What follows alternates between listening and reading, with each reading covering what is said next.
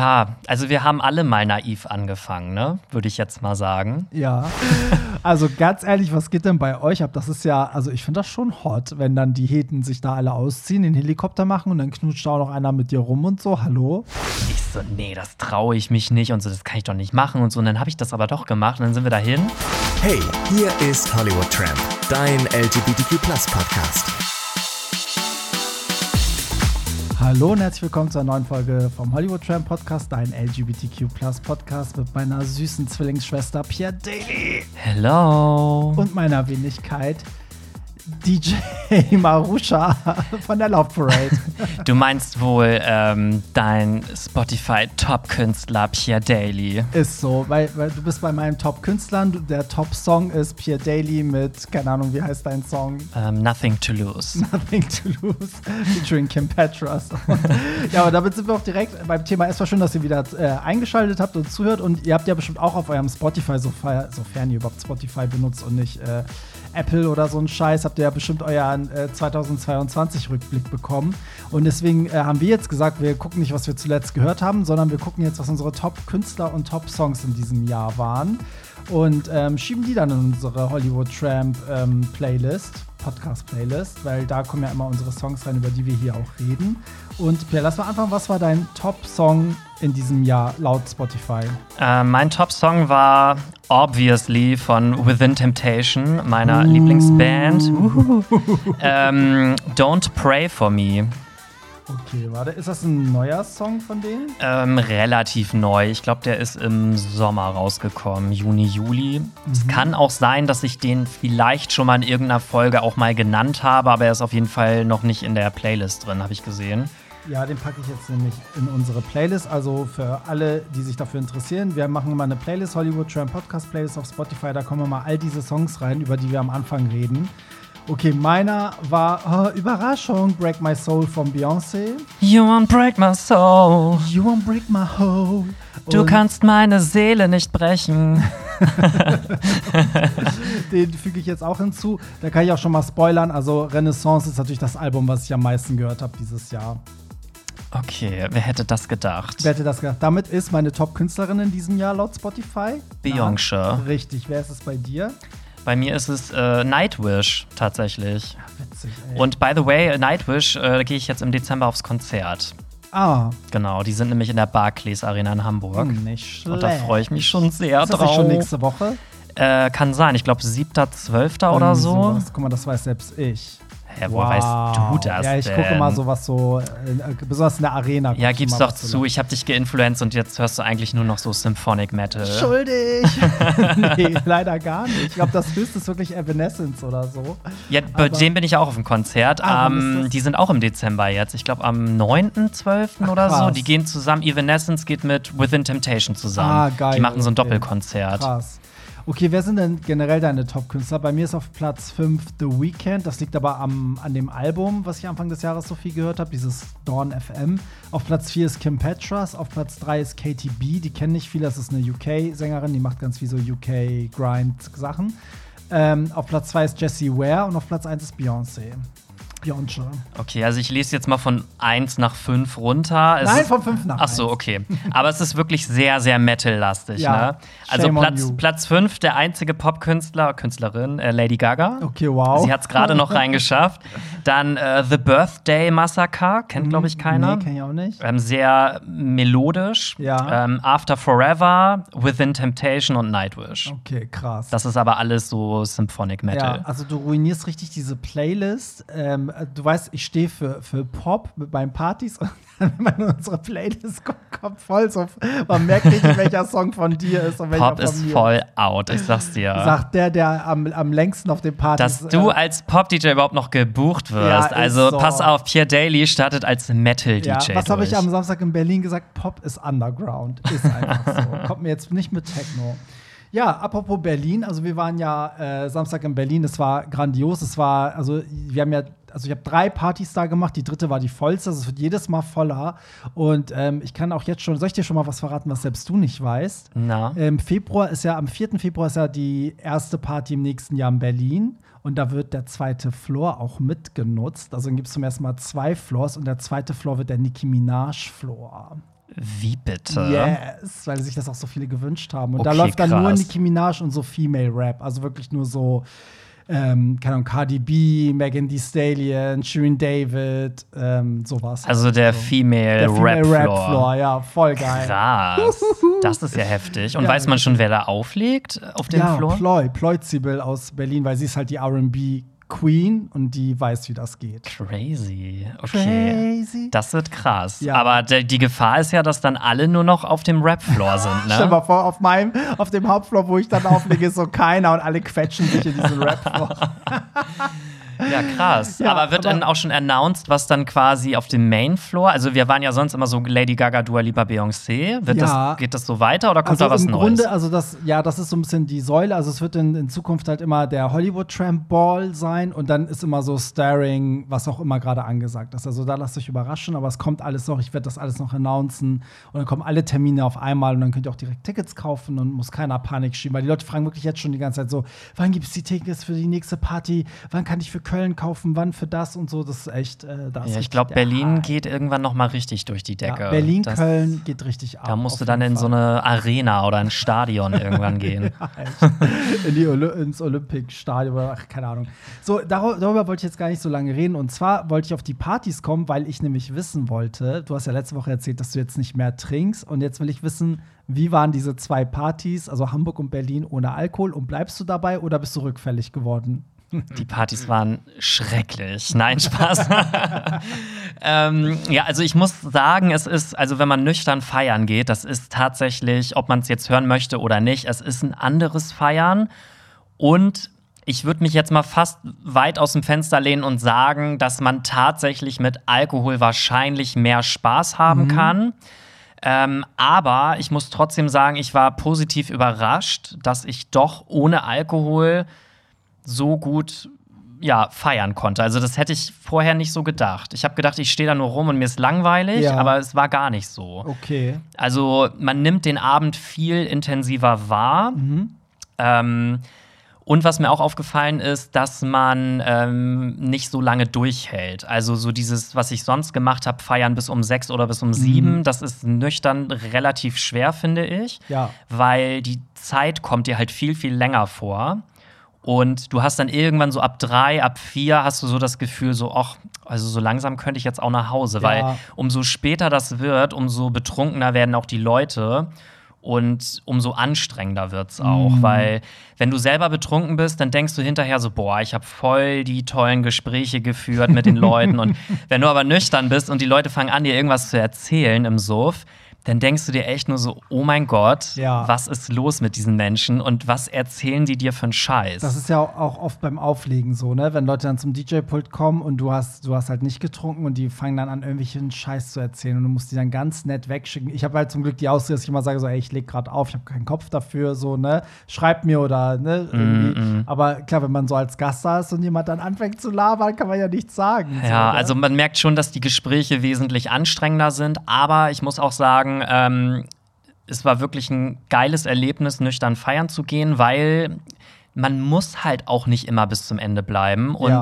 Warum nicht von 0 bis 4 vier schöne Stunden haben, Ja. als dass ich dann da noch die letzten zwei Stunden irgendwie, ja, da versuche irgendwie durchzuhalten. Ich finde, die letzten zwei Stunden machen auch nur Spaß, wenn man auf dem gleichen Level ist wie die Gäste, die da noch sind. Genau. Ansonsten kann man sich die zwei Stunden eigentlich auch schenken. Finde ich auch. Und was ich halt auch richtig positiv fand, ähm, dass du quasi auf dem Weg nach Hause schon weißt, geil, ich habe nichts getrunken, ich kann gleich richtig schön ins Bett, ich Ja. kann richtig geil einschlafen. Und wenn du dann am nächsten Morgen aufwachst, du bist wirklich einfach fit. Ja. Ist, du hast zwar manchmal dann auch nur ein paar Stunden gepennt, aber es ist dann, wenn du wenig geschlafen hast, ein anderes Wachwerden, als wenn du gesoffen Finde hast. ich auch. Absolut, ja. Und ähm, das ist einfach ein richtig geiles Gefühl. Und ähm, ja. Also bleibst du dabei. Ich werde jetzt erstmal dabei bleiben. Mhm. Ich habe mir jetzt kein Limit gesetzt. Also ich habe jetzt nicht gesagt, ich mache das jetzt drei Monate oder irgendwie ein halbes Jahr oder so. Ich werde das jetzt einfach erstmal machen, Ja. bis ich irgendwann sage, ich habe keine Lust mehr oder bis ich sage, okay, ich brauche das einfach gar nicht mehr. Ja. Das mit der Zeit, das kenne ich. Das ist auch beim Auflegen so, wenn man komplett nüchtern auflegt, dauert's alles, also dauert alles ein bisschen länger. Und wenn man dabei aber trinkt, ist man so, hä, wie mein Slot ist schon zu Ende. So, what, Mhm, weißt du? mhm. So, also man hat auch das Gefühl, man könnte länger machen, während man nüchtern vielleicht so die letzte Stunde auch schon so denkt, so, ah, nur noch eine Stunde, gut, jetzt, jetzt reicht's dann auch so, ne? Ja. Irgendwie. Aber ja, mal gucken. Ich bin gespannt, ähm, ob jetzt auch gleich, wenn wir bei Telonym gucken, gucken, ob da irgendwelche ähm, Hörer überhaupt darauf eingegangen sind oder ähnliches zu berichten haben. Und wir werden am Ende der Sendung, wirst du noch erzählen von deiner Hausaufgabe, weil ein Hörer hat ja geschrieben, du sollst eine bestimmte App ähm, benutzen. Wie heißt die nochmal? Äh, Hinge oder so? Irgendwie so eine neue Hinge- Dating. Hinge, Hing, App. Und du hast Hinge? es gemacht und das erzählst du aber ganz am Ende, wie Okay. das war. Da bin ich mal gespannt. Vorspulen verboten, ihr müsst bis zum Ende dranbleiben. Richtig, denn jetzt kommt Werbung bis, bis zu den letzten fünf Minuten. Nee, dann kommen wir direkt zu Anonym via Telonym, oder? Ja, würde ich auch Für alle, sagen. die das erste Mal zuhören, ihr könnt uns immer anonym via Telonym ähm, Nachrichten schicken. Und da kommt alles mögliche Themen, die euch interessieren. Lob, Kritik, Sachen, über die wir reden sollen. Und äh, den Link dazu findet ihr wie alles andere auch in den Shownotes. Da sind auch Pierre und meine Kontodaten hinterlegt, unsere Meine PIN, genau die Pin- PIN-Nummer. Kreditkarte. Also ihr könnt wirklich, ihr alles. dürft über mein PayPal dürft ihr jetzt online shoppen gehen. ja. Okay. Also, hey, ihr zwei zuckersüßen Zuckermäuse. Zu der Sache mit den verheirateten Mann bin leider in einer ähnlichen Situation. Bei mir im Dorf wohnt ein Mann, der verheiratet ist und Kinder hat. Dieser Mann ist das Abbild vom Tom Hardy. Oh mein Gott, Tom Hardy ist richtig. Kennst du Tom Hardy, den Schauspieler? Ich habe jetzt gerade kein Bild vor Augen, Der aber wenn ich ihn sehe, kenne ich ihn wahrscheinlich. Ich glaube, der ist sehr klein, aber der ist, also ich finde den richtig heiß. ist das nicht ein schwuler Schauspieler sogar? Nee. Ich glaube nicht. Nein, nee, okay, glaube nee, dann nicht. verwechsel ich den gerade. Bin letztens spät von der Arbeit nach Hause gekommen und sah, wie ein betrunkener Mann die Straßenseite wechselt und musste abbremsen. Bin aus dem Auto gestiegen und habe gesehen, dass es der heiße Typ aus unserem Dorf ist. Hab ihn nach Hause gebracht. Oh, du kleine Fotze. Nein. Dort angekommen, fragte er mich, ob ich noch ein Bier möchte. Hm, lieben wir. Eine Stunde später landeten wir auf der Couch und hatten dort extrem geilen Sex, genau nach meinem Geschmack. Anspucken, würgen, brutal Deep Throat und richtig brutalen Sex. So brutal, dass man mein Schokodonut geblutet hat. Er, er meinte, es bleibt unser Geheimnis. Und dass er so, dass er so, äh, nee, dass er es so genossen hat, dass wir uns öfters treffen. Habe allerdings ein schlechtes Gewissen. Denke, ich sollte es sein lassen, da mein Verstand langsam, aber sicher mein, was, mein, Geilheit einholt, aber ähm, der hat Kinder und eine Frau, wie konnte ich nur? Allerdings ist es so geil, wenn er mir mein Donut glasiert, die Perle poliert und mein, was, mein Brötchen buttert, will irgendwie nicht darauf verzichten. Verdammt.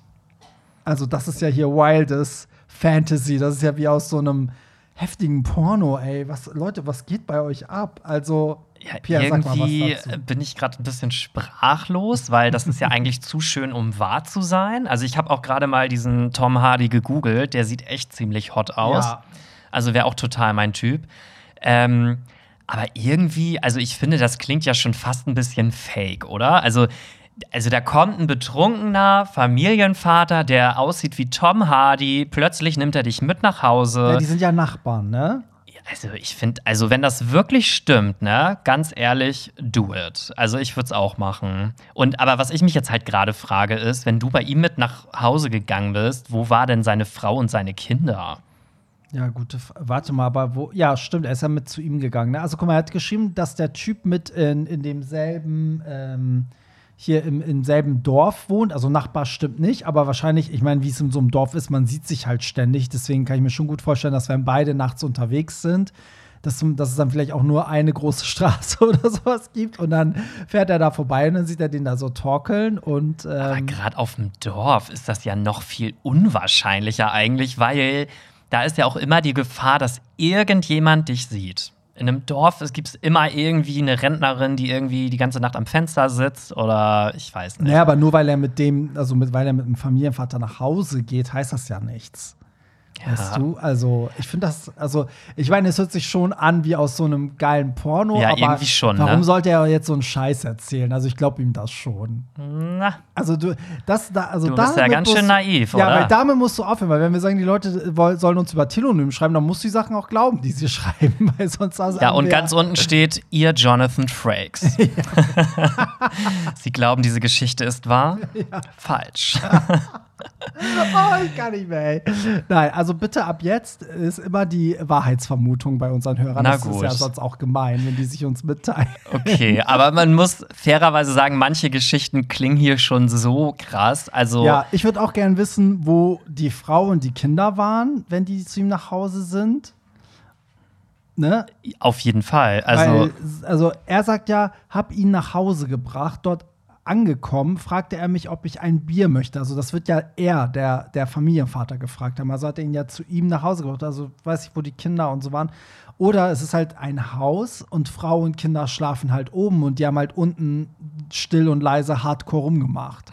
Aber da hätte ich ja auch Angst, dass die Frau dann irgendwann runterkommt oder so. Ja, irgendwie schon, ne? Aber Okay, also jetzt kommt die Wahrheitsvermutung. Ja, aber jetzt ist die Frage, was würdest du machen? Würdest du diese, diese geile Sau mit dem geilen Sex weitertreffen oder würdest du sagen, ich habe ein schlechtes Gewissen und lasse das sein? Oh, ich, ich weiß es nicht. Also wenn der wirklich so geil ist, dass es schon zu schön ist, um wahr zu sein, I don't know. Also vielleicht würde ich es noch ein, zwei Mal mitmachen und dann würde ich aber irgendwann sagen, so, was ist das jetzt hier? Und ähm, ja. ja.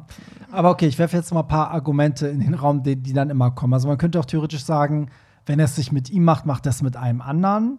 Also kann er es auch machen, weißt du? So. Also das Ding ist, eigentlich, ich merke jetzt gerade selber, ich sage die ganze Zeit, Betrügen ist scheiße und darf man nicht machen, dann kann ich jetzt eigentlich auch nicht sagen, dass ich es mitmachen würde. Stimmt, ja. Also. Aber ich glaube, dass man in so einer Situation oftmals einfach scheiße egoistisch ist. Ja, ich sag mal, in dem Fall ist man ja auch nicht derjenige, der jemanden betrügt. Du bist ja nicht, also klar ja. ist es moralisch gesehen irgendwie nicht okay, aber du bist ja nicht die Person, die gerade jemanden betrügt.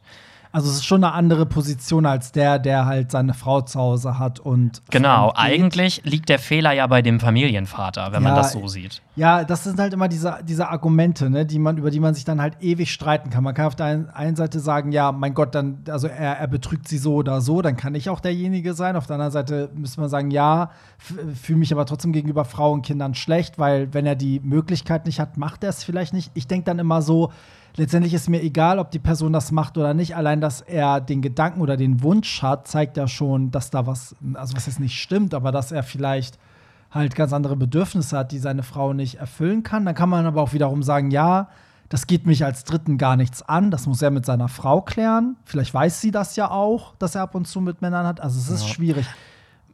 Ich also, muss ehrlich sagen, ich glaube, obwohl ich jetzt immer gepredigt habe, dass man nicht lügen soll innerhalb einer Beziehung, wenn ich der Dritte wäre, wäre ich, glaube ich, vom Kopf her auch so, oh, ich sollte es lieber nicht machen, aber ich würde es einfach machen, wenn ich den so geil finde, weil dann einfach mein Schwanz mich überstimmt so.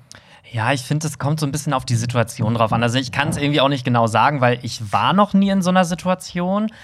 Aber ich glaube, wenn ich jetzt mal so drüber nachdenke, ich würde es wahrscheinlich so machen, wenn ich im Prinzip jemanden kennenlerne und ich weiß nicht, ob der vergeben ist oder nicht, dann ähm, würde ich es, glaube ich, machen. Und sobald ich aber erfahre, dass derjenige irgendwie einen Partner betrügt oder fremd geht oder so, dann würde ich es, glaube ich, lassen. Ja. Also, ja, gut, in dem Fall wusste man ja vorher schon, dass er Familienvater ist, aber. Ja ja, weiß ich auch nicht. Also, solange man es nicht weiß, finde ich es okay, aber sobald man erfährt, dass der irgendjemanden betrügt oder so, dann sollte vielleicht die Vernunft einfach sagen, okay. Ja, okay, da bin ich gespannt, was die Hörer dann sagen. Also, da gehst du schon auch wieder, das teilt jetzt wieder die Hörerschaft. Ich sehe es schon kommen, die Hälfte ja, so, die Hälfte so. Wahrscheinlich ich, krieg, ich krieg wahrscheinlich jetzt auch wieder einen Shitstorm, weil ich jetzt gesagt habe, ich würde es machen. Äh, so, keine ja, Ahnung. Ist dann so. Wir sagen ja immer, was wir theoretisch machen würden und es ist halt auch nicht immer richtig. Ne? Also, man ertappt sich ja auch selber. Ich merke gerade selber auch so, hä, ich weiß nicht, ob ich die Finger von dem lassen könnte, wenn alles so toll ist. Aber wie scheiße ist es auch gegenüber der Frau. Aber ja. Ich meine, wie hoch ist die Wahrscheinlichkeit, dass man in genau so eine Situation gerät? Ey, und dann sieht er auch noch aus wie Tom Hardy. Ich heul. Also da spiele ich ja lieber Euro-Jackpot und äh, gewinne wahrscheinlich noch eher die 120 Millionen Euro. Da gehe ich lieber in den Susi Live-Chat. Ist so, da habe ich wenigstens ein bisschen Spaß. Da komme ich wenigstens alle elf Minuten.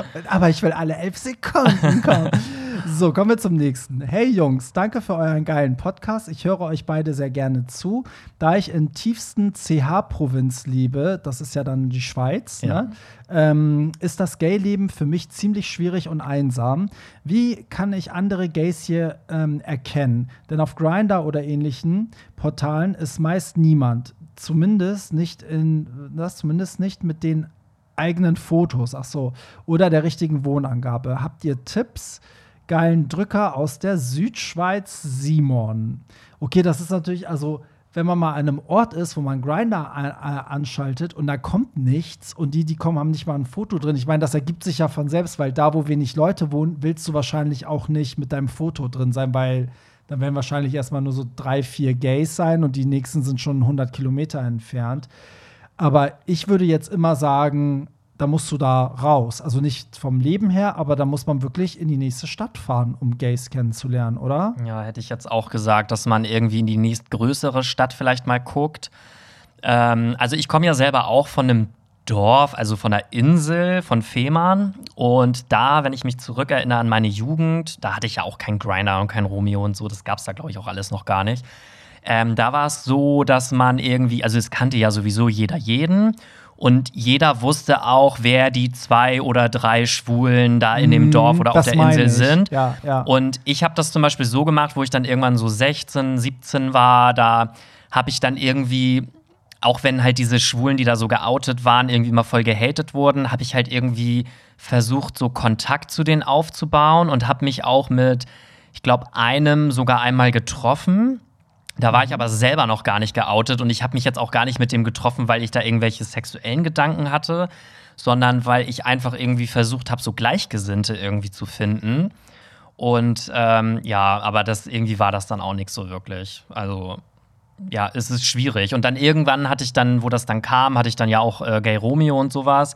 Und da habe ich dann aber auch in den nächstgrößeren Städten geguckt und bin teilweise auch eine Stunde irgendwie dann, weiß ich nicht, nach Lübeck gefahren oder so, weil da halt erst die nächsten Gays einfach Ja. waren. So. Ja, und das meine ich also eigentlich, äh, also das Ding ist, wenn man erstmal ein paar Mal rausfährt und irgendwie so in die nächste große Stadt und dann vielleicht auch mal Leute kennenlernt, ergibt sich ja vielleicht auch was Cooles. Also sei es, dass man Freunde findet oder auch irgendwie jemanden zum Sexen, weißt du, der dann irgendwie auch in dein Dorf immer wieder kommt zum Rummachen und so.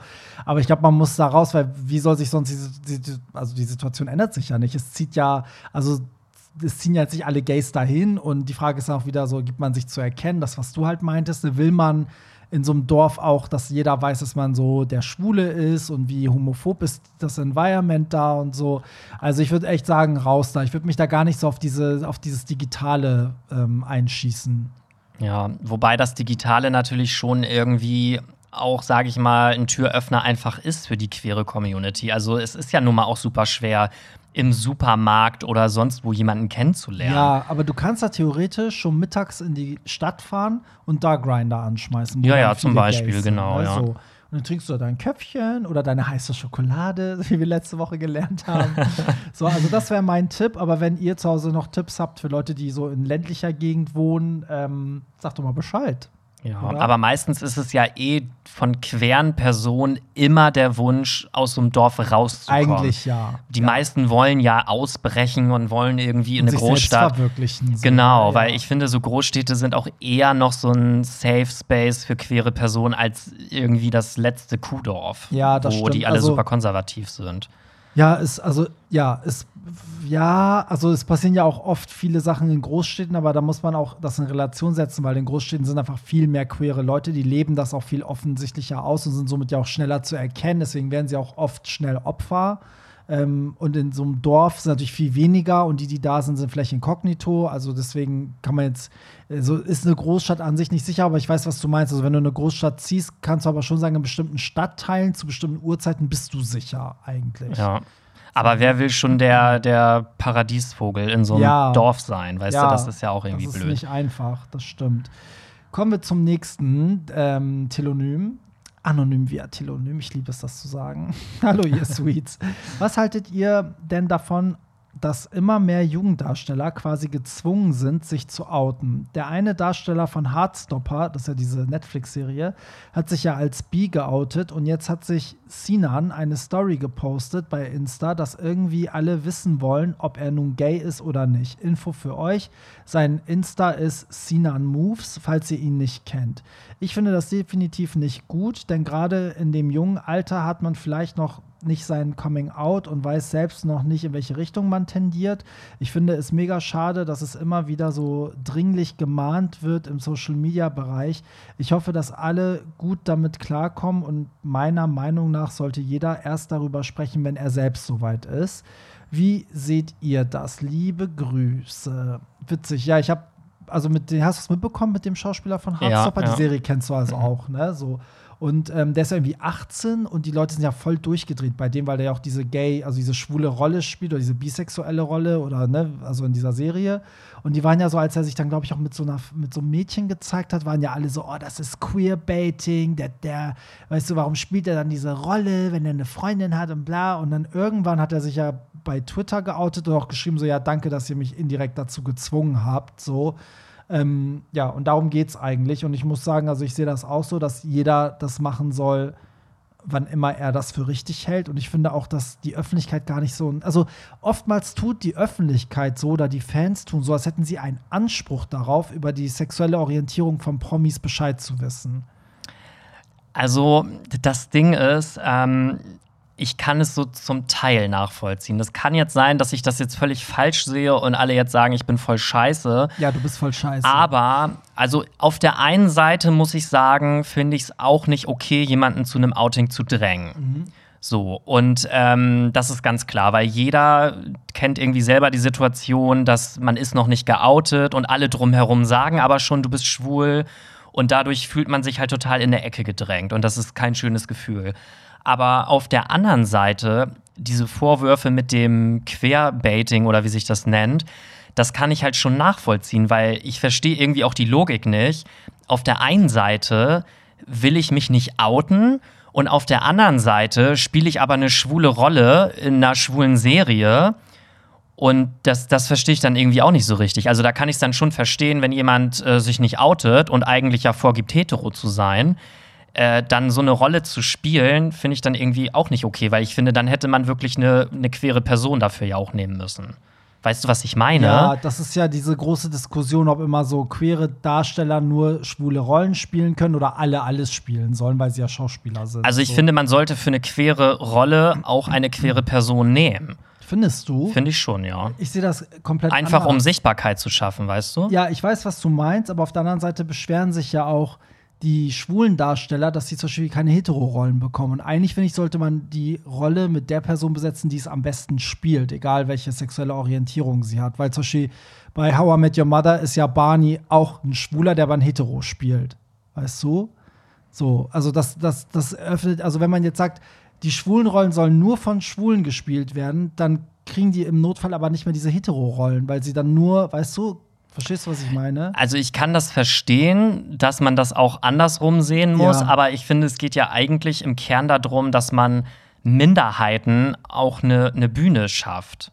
Das Ja. wäre ja, also, also ich würde es jetzt zum Beispiel auch total komisch finden, zum Beispiel hier in Hamburg, das Musical König der Löwen. Ich glaube, dass dann nur People of Color angestellt sind. Mhm. Und ich würde es halt auch ehrlich gesagt nicht okay finden, wenn jetzt irgendwie weiße Cis-Personen äh, da irgendwie die Hauptrollen irgendwie übernehmen und sich Ja. dann womöglich noch mit Blackfacing irgendwie schwarz anmalen oder Klar, so. aber weil da die Story aber auch äh, sozusagen, ne, so in dem, in diesem Rahmen sozusagen spielt. Also du kannst dich aus einer, sag ich mal, aus einer schwarzen Person, kannst du in bestimmten Sachen keine weiße machen, aber in bestimmten Sachen geht es ja auch. Also zum Beispiel bei einem Comic kannst du auch sagen, wenn die Rolle schwarz ist, ich mache sie weiß und umgekehrt kannst du aber auch wie bei Ariel sagen, ich mache aus der weißen Ariel eine schwarze, weil die Hauptrolle, also die Farbe spielt keine Rolle.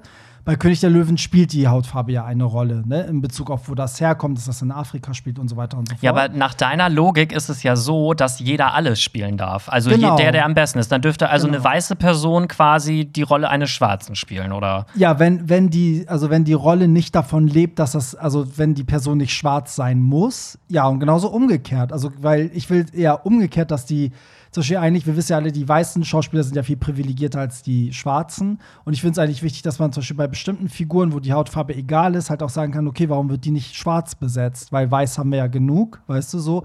Und genauso finde ich halt irgendwie bei, bei schwulen Rollen oder Transrollen oder was auch immer, ähm, geht es halt in beide Richtungen. Also wenn du sagst, das dürfen dann Transrollen dürfen nur Trans-Schauspieler spielen, dann kannst du auch wiederum sagen, so ja, dann dürfen die aber ja nicht andere Rollen spielen. Weißt du, was ich meine? So, aber andererseits muss ja auch zum Beispiel eine normal, also eine, nee, nicht normal, sondern eine Rolle, die nicht davon lebt, dass sie trans ist, kann aber ja trotzdem von einer Trans-Person gespielt werden. Weißt du, also wenn ich jetzt eine Rolle habe mit einem Mann, wo es sich nicht darum dreht, dass das ein Transmann Ja, ist, es ist jetzt natürlich ein Riesenthema, ja, ne? es Also ist halt irgendwie. Es ist super kompliziert. Eigentlich, weil es in beide Richtungen halt geht. Es ist halt, ne, so, aber ich weiß, was du meinst. Natürlich will man, dass Rollen halt auch authentisch sind und man fragt sich natürlich auch bei, zum Beispiel bei Brokeback Mountain hat man sich auch gefragt, warum wurden die beiden jetzt ausgewählt? Warum wurden zwei Hetero-Schauspieler ausgewählt, um diese Rolle zu spielen? Hätte man das nicht Schwulen geben können? So, aber umgekehrt will man ja auch, dass eine Hetero-Rolle von einem Schwulen gespielt wird. Ja, die Frage ist halt nur, ob das so auch umgesetzt wird. Weil meistens Ja. ist es ja so, dass dann eine homosexuelle Person keine Hetero-Rolle Mhm. kriegt. Und deswegen finde ich es halt irgendwie auch so ungerecht. Ja, das stimmt. Sind wir voll vom Thema abgekommen. Ja, irgendwie schon, ne? okay, also kommen wir noch mal zu diesem Zwangsouting da. Ähm, ja, ich, also, also ich sag, es ist nicht okay, jemanden dazu zu zwingen, aber ich kann es halt zu einem ganz kleinen gewissen Teil verstehen, dass die queere Community das halt auch verlangt, dass er sich positioniert, weil dieses Queerbaiting, das gibt es ja halt nun mal, dass Leute einfach damit spielen und so tun, als wären sie gay, damit sie halt die queere Community irgendwie einsammeln können, aber sind es im Endeffekt Ja. gar nicht und tun eigentlich auch gar nichts für die Community. Ja, und aber ich finde so generell, wenn es darum, also generell finde ich, soll man, sollen die Leute sich outen, wenn sie wollen, weil das ist ja auch immer bei den ganzen, sag ich mal, gut aussehenden ähm, Männern, die so bekannter sind, wird ja auch immer gegrübelt. Ist Cristiano Ronaldo schwul? Ist Maluma gay? Ist der gay? Ist der gay? Und dann nicht immer so, ja, kann man ja drüber spekulieren oder auch hier Shawn Mendes, ist ja ganz schlimm. Da wird ja immer wieder gesagt, der ist schwul und so. Ich denke so, ey, wenn der soweit ist, dann wird er sich schon outen und wenn er es nicht macht, dann lass ihn doch, weißt du? Wobei so. das ja auch noch mal wieder was anderes ist, weil ich finde, Shawn Mendes, der hat jetzt mehrfach schon gesagt, dass er nicht schwul ist. Ja, und trotzdem kommen die Leute. Und trotzdem wird er immer wieder damit konfrontiert. Und das finde ich dann aber auch nicht okay, weil Ja. er hat gesagt, dass er es nicht ist, also ist das auch nicht. Punkt. Ja. So. Ich muss jetzt für diesen Hardstopper-Schauspieler sagen, ich verstehe, dass man dann in dem Alter denkt, die Welt geht unter, wenn ganz Twitter schreibt, oute dich endlich, oute dich endlich. Auf der anderen Seite denke ich mir so, warum machst du dir den Druck? Du hättest dich nicht outen müssen, nur weil es alle schreiben, aber vielleicht ist es, vielleicht wurde der auch einfach von zig Seiten beraten und die haben gesagt, komm, je früher du es sagst, umso schneller hast du Ruhe. So, also ja, ich finde ich finde es generell immer falsch, Leute unter Druck zu setzen, sich zu outen. Es sei denn, es ist jemand, der dir nahe steht und dir was Gutes will und dich dabei unterstützt, dich zu outen. Aber in diesem Fall sind es ja wirklich die Fans, die sagen, jetzt oute dich, oute dich, oute dich. Und dann muss die Person immer Stellung dazu beziehen. Und irgendwie scheint es immer so, als würden die Leute denken, sie haben halt so ein Anrecht darauf, das zu wissen, also wissen zu müssen. Ja, aber wie gesagt, letztendlich hätte er sich ja nicht outen müssen. Das, ich finde, das beste Beispiel ist zum Beispiel auch Bill Kaulitz von Tokyo Hotel. Da wird seit Jahren wird gesagt, er ist schwul. Und was macht er? Er sagt einfach nichts dazu. Er sagt Ja. einfach, es ist doch scheißegal, wen man liebt. Ja. Und es ist doch auch völlig egal, äh, welche Sexualität man hat. Also der, ich weiß nicht, ob er mittlerweile das mal irgendwie jetzt gesagt hat oder nicht. nicht. Aber der hat immer gesagt, wieso spielt doch gar keine Rolle. So, lass mich in Ruhe damit. Aber da kannst du auch vom, also kann man sowohl sagen, okay, es ist schade, dass er da nicht dazu steht und ähm, sich für die Community sozusagen einsetzt. Auf der anderen Seite kannst du sagen, warum spielt es eine Rolle? Er kann sich ja auch so für die Community einsetzen. Also, das ist halt das Ding, ne? Das, ich verstehe halt irgendwie, also ich will nicht sagen, ich verstehe beide Seiten, aber auf der einen Seite sind wir ja alle so, oh, wir wollen irgendwann an den Punkt kommen, wo Homosexualität kein Thema mehr ist. Auf der anderen Seite machen wir es selber ständig zum Thema, weil wir wollen, dass sich Leute outen, damit wir mehr repräsentative Menschen in der Öffentlichkeit haben.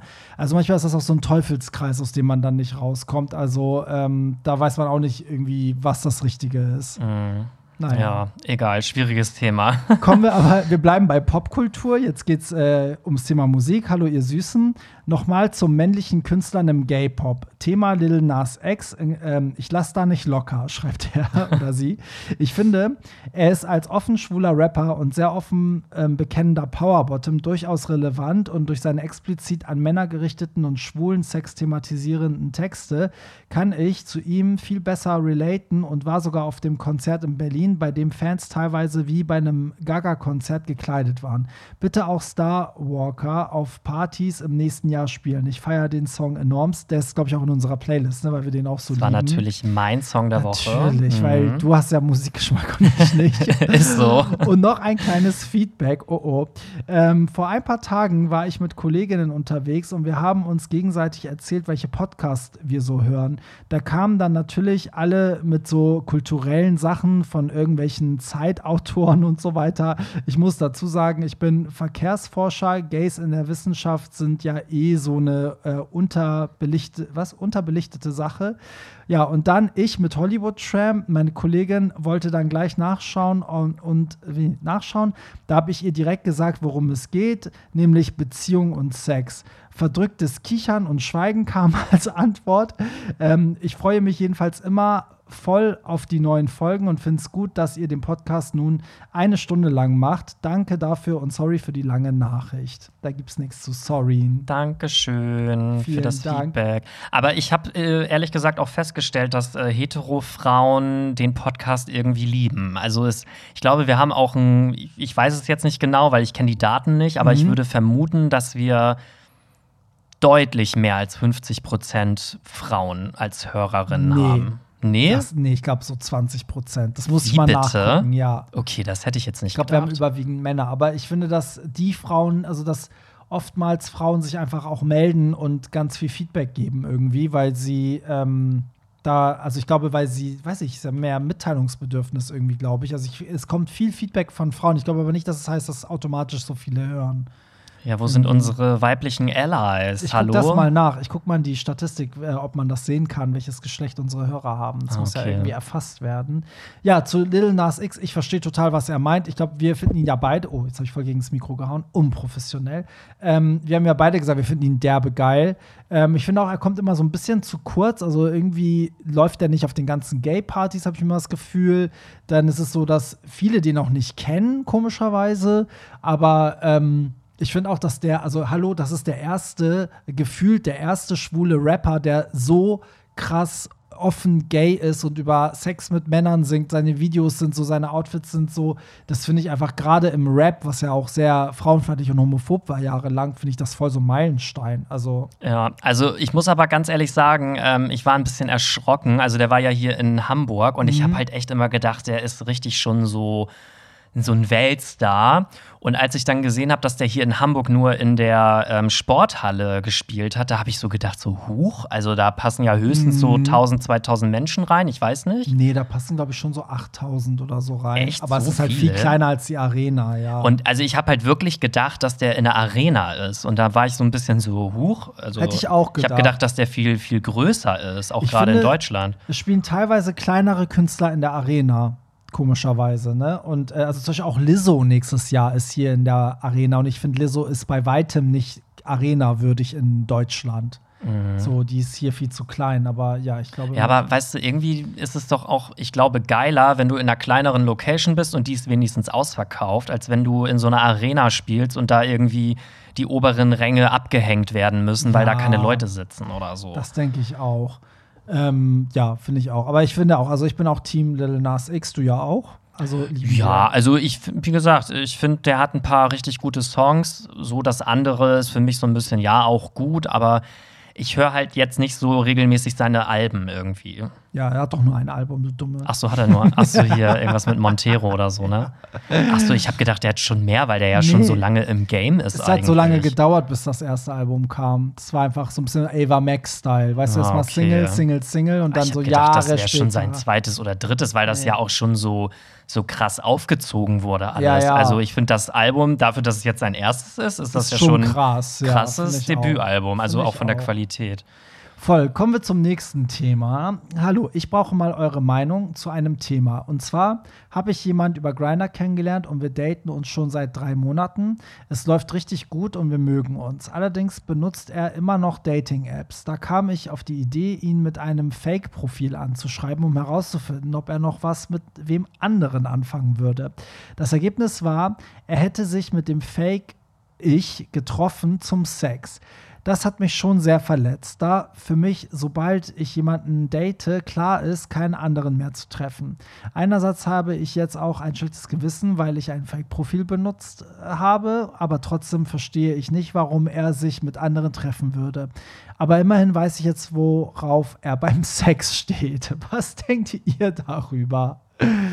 Okay. Schatz, welcome to the gay community. Ja, äh, ja, ist das so? Ist das so? Ist es wirklich so? Das ist so. Safe. Also, ja, also wir haben alle mal naiv angefangen, ne? Würde ich jetzt mal sagen. Ja. Also ich finde, sobald jemand von sich aus seine Dating-Apps löscht oder dort nicht mehr online geht, ab dann wird es ernst. Ja. Davor,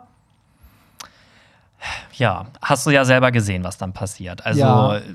Das stimmt. Ich finde halt, also ich finde, das muss auch von selbst kommen. Also ich finde, das, äh, das ist das Beste, wenn du jemanden kennenlernst und der irgendwann von sich aus halt sagt, so, ey, ich lösche jetzt meinen Grinder, wie sieht's bei dir aus? Weißt du so? Also ich finde es irgendwie nicht gut, Leute dazu zu zwingen, weil ich immer denke, so ja, wenn er es nicht will, dann bist du ihm auch noch nicht wichtig genug oder er will sich noch so eine Hintertür aufhalten. Aber zu der Geschichte mit dem Fake-Profil, also ich sag ja immer, stell keine Fragen, deren Antworten du nicht vertragen kannst. Das heißt, wenn du das machst, musst du auch damit leben können, dass der, ne, dass du ihn dabei erwischst oder so. Und das ist ja jetzt auch passiert. Ähm, und ich finde, ja, weiß ich, ich, also ich glaube, ich würde da ganz ehrlich zugeben, dass ich ein Fake-Profil gemacht habe und ihn darauf ansprechen, weil jetzt seid ihr beide so ein bisschen, also ihr habt euch beide so ein bisschen verarscht. Er trifft sich halt zum Sex mit anderen. Du hast dich als jemand anders ausgegeben, um ihm zu entlarven. Also das nimmt sich irgendwie nichts, finde ich. Und ich würde das dann in so einem direkten Gespräch klären. Aber mich würde halt, also ich weiß nicht, wie es dir geht, Pierre, aber bei mir ist immer so, ich würde mich dann fragen, wenn er sich mit mir datet, aber noch Sex mit anderen hat, dann kann ich ja nicht so, also kann ich ja nicht so das Ding für ihn sein. Weil mir geht es immer so, wenn ich jemanden kennenlerne und den richtig geil finde, dann will ich das gar nicht. Also dann will ich keinen Grinder mehr haben, will ich nicht Sex mit anderen haben. So bin ich. Ja, das sehe ich ganz genauso. Aber das Problem, was ich halt sehe, ist, dass ganz, ganz viele, natürlich nicht alle, aber ganz viele Gays suchen halt gar keine Beziehung. Also viele wollen einfach nur Sex oder irgendwie eine lockere Freundschaft plus oder was auch immer. Und das solltest du, also derjenige, der das jetzt hier geschrieben hat, sollte das mit der Person klären, was die Person denn überhaupt sucht, weil das kann ja sein, dass die Person dann sagt, äh, Beziehung, nee, also wollte ich ja gar nicht haben. Und das ist halt, das kommt ganz oft vor. Und ähm, ich würde jetzt nicht sagen, dass das irgendwie was Außergewöhnliches ist. Ich meine, es ist ja für dich selber jetzt gut, dass du es mit einem Fake-Profil dann nochmal bestätigt bekommen hast. Jetzt kannst du selber deine Schlüsse daraus ziehen und kannst ihn entweder darauf ansprechen oder du lässt es einfach und sagst für dich, okay, da auf sowas habe ich keine Lust, ähm, ich beende das vielleicht einfach. Ja, sehe ich genauso. Also würde ich auch sagen, weil irgendwie muss man dann auch immer so ein bisschen gucken, ob man das dann mitmachen will, ne? So, ob man sich dem hergibt. Also ja, weil also ich bin jetzt ganz ehrlich, wenn ich jetzt jemanden date, ein, zwei, dreimal, dann lösche ich ja auch nicht direkt nee. beim ersten Date meine Apps. Nee. Und weil das wäre ja auch ein bisschen übertrieben. Natürlich bin ich jetzt auch nicht so ein Typ, der dann irgendwie sagt, ach, heute den und morgen date ich dann aber den ja. und dann übermorgen den. Aber ja, es ist halt irgendwie. Das ist so ein bisschen so absprachemäßig. Also, dass, dass man einmal klären muss, was wollen beide? Wollen sie dasselbe und handeln sie auch so? Weißt du? Ja. Finde ich so ein bisschen. Weil klar, es kann auch sein, dass wenn er jetzt den Typen darauf anspricht, dass er sagt so, hä, weiß gar nicht, was du willst. Für mich ist das einfach nur so Larifari, was wir haben. Während der andere denkt so, hä, ich dachte, wir daten uns und kommen vielleicht zusammen oder so. Also, wie du schon meintest, ne? Also, ich finde, man darf schon, wenn man sich jetzt, keine Ahnung, über einen längeren Zeitraum schon datet, dann darf man schon irgendwann mal nachfragen, so, hey, wie sieht es jetzt aus? Ähm, soll das jetzt eher was Ernstes werden oder nicht? Oder wollen wir die Apps jetzt löschen? Aber ich finde, wenn das noch so innerhalb der ersten ein bis drei Dates ist, dann finde ich, darf man aber auch noch andere Leute daten. Also, ja, find das finde ich jetzt nicht schlimm. Also, Ja, das muss man einfach klären. Das müssen einfach beide cool mit allem Natürlich sein, ist es ne? nicht So, schön, wenn er dich ja. heute gedatet hat, ihr hattet voll das schöne Treffen und morgen siehst du auf einmal, dass er mit wem anders unterwegs ist. Ja. Aber theoretisch gehört diese Person dir ja auch nicht. Also, ja, aber trotzdem hat er das Recht zu sagen, ey, solange ich mich mit dir treffe, möchte ich das nicht. So, ne? ja. Das ist zum Beispiel auch so ein Ding hier bei Prinz Charming. Da rege ich mich jedes Jahr immer wieder drüber auf. Die Kandidaten wissen doch, worauf sie sich einlassen. Und jedes Jahr heulen die da rum, weil die hatten ein schönes Date mit dem Prinzen gehabt, denken dann, ja, der gehört jetzt nur noch den. Und am nächsten Tag hat er dann aber ein Date oder einen Kuss mit einem anderen Kandidaten. Ja. Und dann sind die da super eifersüchtig, wo ich so denke, Leute, ihr wisst doch, dass der Prinz da mit jedem Kandidaten einmal rumknutscht. Ja, auf der anderen Seite, wenn man da drin ist, glaube ich, dass da verlierst du jegliche Rationalität. Also ich, weiß- ich denke mir jedes Mal so, Leute, ihr wisst es doch. Ihr habt Ja. es doch schon vier Staffeln gesehen. Aber das denkt man bei Jeremy Sex Topmodel auch. Denkt man auch so, ihr wisst doch, dass das Nacktshooting kommt oder das Unterwäsche. und jedes Mal heult eine rum und sagt, ich mach das nicht. Ja, ihr wisst doch, dass irgendwann die Haare abgeschnitten werden. Und jedes Mal, ich sage, ihr habt in den zehn Jahren nicht eine Staffel geguckt. So, was ist irgendwie, Ja. weiß nicht. Ich glaube, dass man oft als Außenstehender denkt, so, ja, weißt du, und wenn man dann da drin st- steckt mit diesem ganzen Schlafmangel, Stress, die Kameras, diese ganzen Menschen um dich herum, dass man dann einfach immer mal auch so ein bisschen ganz anders tickt, als man es zu Hause beim Gucken tut, irgendwie. Ja, aber interessant. Also ja, wie gesagt, mein Tipp wäre ansprechen und klären und ähm, ich glaube, ihr müsst beides aufklären. Das sollte beides kein Geheimnis sein zwischen euch und vielleicht endet das ja ganz gut. Sag uns auf jeden Fall Bescheid, wie es weitergegangen ist. So, wir kommen zum nächsten. Ähm, Telonym via, nee, anonym. Anonym via Telonym. Hey, ihr beiden heißen Schnitten. Ich liebe euren Podcast wirklich sehr doll. Bin für die Time Travel Party aus der Nähe von Köln extra nach Hamburg gekommen.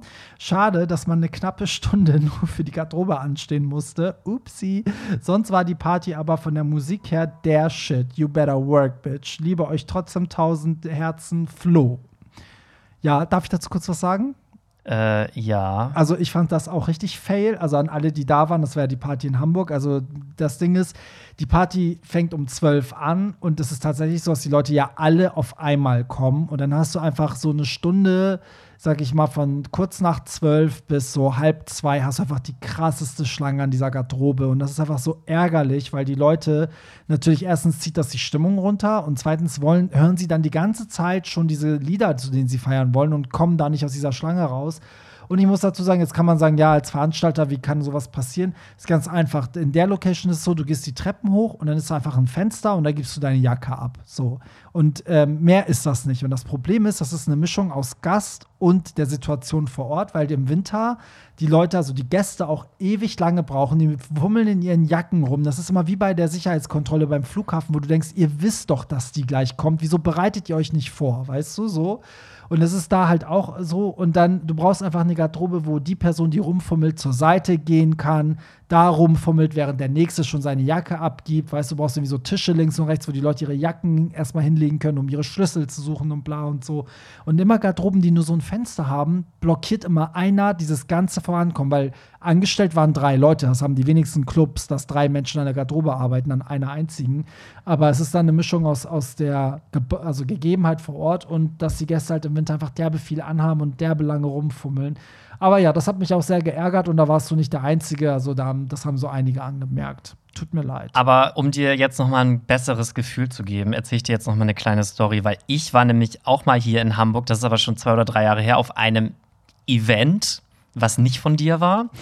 Oh, sowas Ähm, soll es ja auch geben. Und da war das aber nicht am Anfang das Problem, sondern am Ende, weil ah, okay. ähm, irgendwann so ab drei, vier gehen ja auch so die ersten Leute und ne, man will ja dann auch irgendwann nach Hause. Und dann, das war in so einem Treppenhaus, also vielleicht weißt du auch, welches Event das war. Ah, ja, ich weiß ganz Und da ist die genau. Garderobe, du musst so ein Treppenhaus so zwei Stockwerke hoch und die Schlange geht quasi über diese Treppe so runter. Ja, das kann ja nur unten. das übel und gefährlich sein. Nee. Nee, Nee, sondern? das war, ich will den Club jetzt nicht, das sage ich dir hinterher, Okay, welcher okay. Club das war. Sag doch Fall, den Club, du musst ja die Party nicht sagen. ja, Sag aber dann doch weiß man. Äh, Ist auch das- egal. Das war dieser Club 25 oder wie heißt das? Oder dieses 25? 25 Club oder das ist da, wo, oh, wie heißt oder heißt das anders? Egal, wir gucken nachher. Okay. Auf jeden Fall war das so, Jackenabgabe funktionierte super schnell, aber nachher wollten wir dann irgendwann los und haben gesehen, dass da eine übelst lange Schlange war und wir haben uns die ganze Zeit gefragt, warum. Es ging nichts voran. Stunde später standen wir immer noch an derselben Stelle und wir waren schon so, okay, wir wollen nach Hause, so, wo ist unsere Jacke? Ja, und dann war das Ding nämlich, die haben nämlich die Jacken am Anfang alle falsch aufgehängt. Oh das heißt, nein. die ganzen Nummern, alles war durcheinander und die haben keine Jacke mehr wiedergefunden. Das war aber bei meiner Chromatica-Party in Hamburg ja auch im Pulverfass. Die haben das alles falsch aufgegangen an der einen Garderobe. Es gab ja drei Garderoben und die Leute mussten am Ende teilweise selber rein in die Das Garderobe. darfst du doch jetzt nicht sagen. Doch, ich bin da ganz ehrlich, weil sowas darf halt nicht passieren. Aber ich will auch, dass die Leute verstehen, dass du als Veranstalter in dem Moment nicht, nicht für die Dummheit der Person zuständig bist, die diese Garderobe macht. Weil eigentlich bezahlst du sie dafür, dass sie das richtig macht. Weißt du, und wenn dann so ein Fehler passiert, ist das nicht immer deine Schuld. Und du kannst in dem Moment auch nichts machen. Ich würde am liebsten wirklich selber dahin gehen und sagen, ich mache das jetzt selber, damit meine Gäste da nicht stehen müssen. Aber du kannst in dem Moment nichts machen. Das ist halt das Schlimme am Veranstalten. Du bist immer auf die anderen Leute angewiesen. Und wenn der Türsteher unfreundlich ist, sagen die Leute, Barry, äh, deine Party ist scheiße. Weißt du, wenn der DJ scheiße auflegt, sagen sie, deine Party ist scheiße. Wenn die Barleute, also ne, so, du bist immer darauf angewiesen, dass die anderen Leute auch gut arbeiten. Ja, das stimmt. Ja. Aber was ich eigentlich damit sagen wollte, ist, ich finde es viel, viel schlimmer, äh, wenn du am Ende nach Hause willst, weil Ja. dann hast du es viel, viel eiliger, weil du willst nach Hause, als Ja. wenn du irgendwie am Anfang noch mal eine Stunde vielleicht warten musst und danach aber noch einen geilen Abend hast. Ja. So, und wenn du da um vier dich anstellst, weil du nach Hause willst und um fünf erst deine Jacke kriegst und um halb sechs dann zu Hause bist, das ist Klar, halt richtig scheiße. Das ist halt auch richtig scheiße.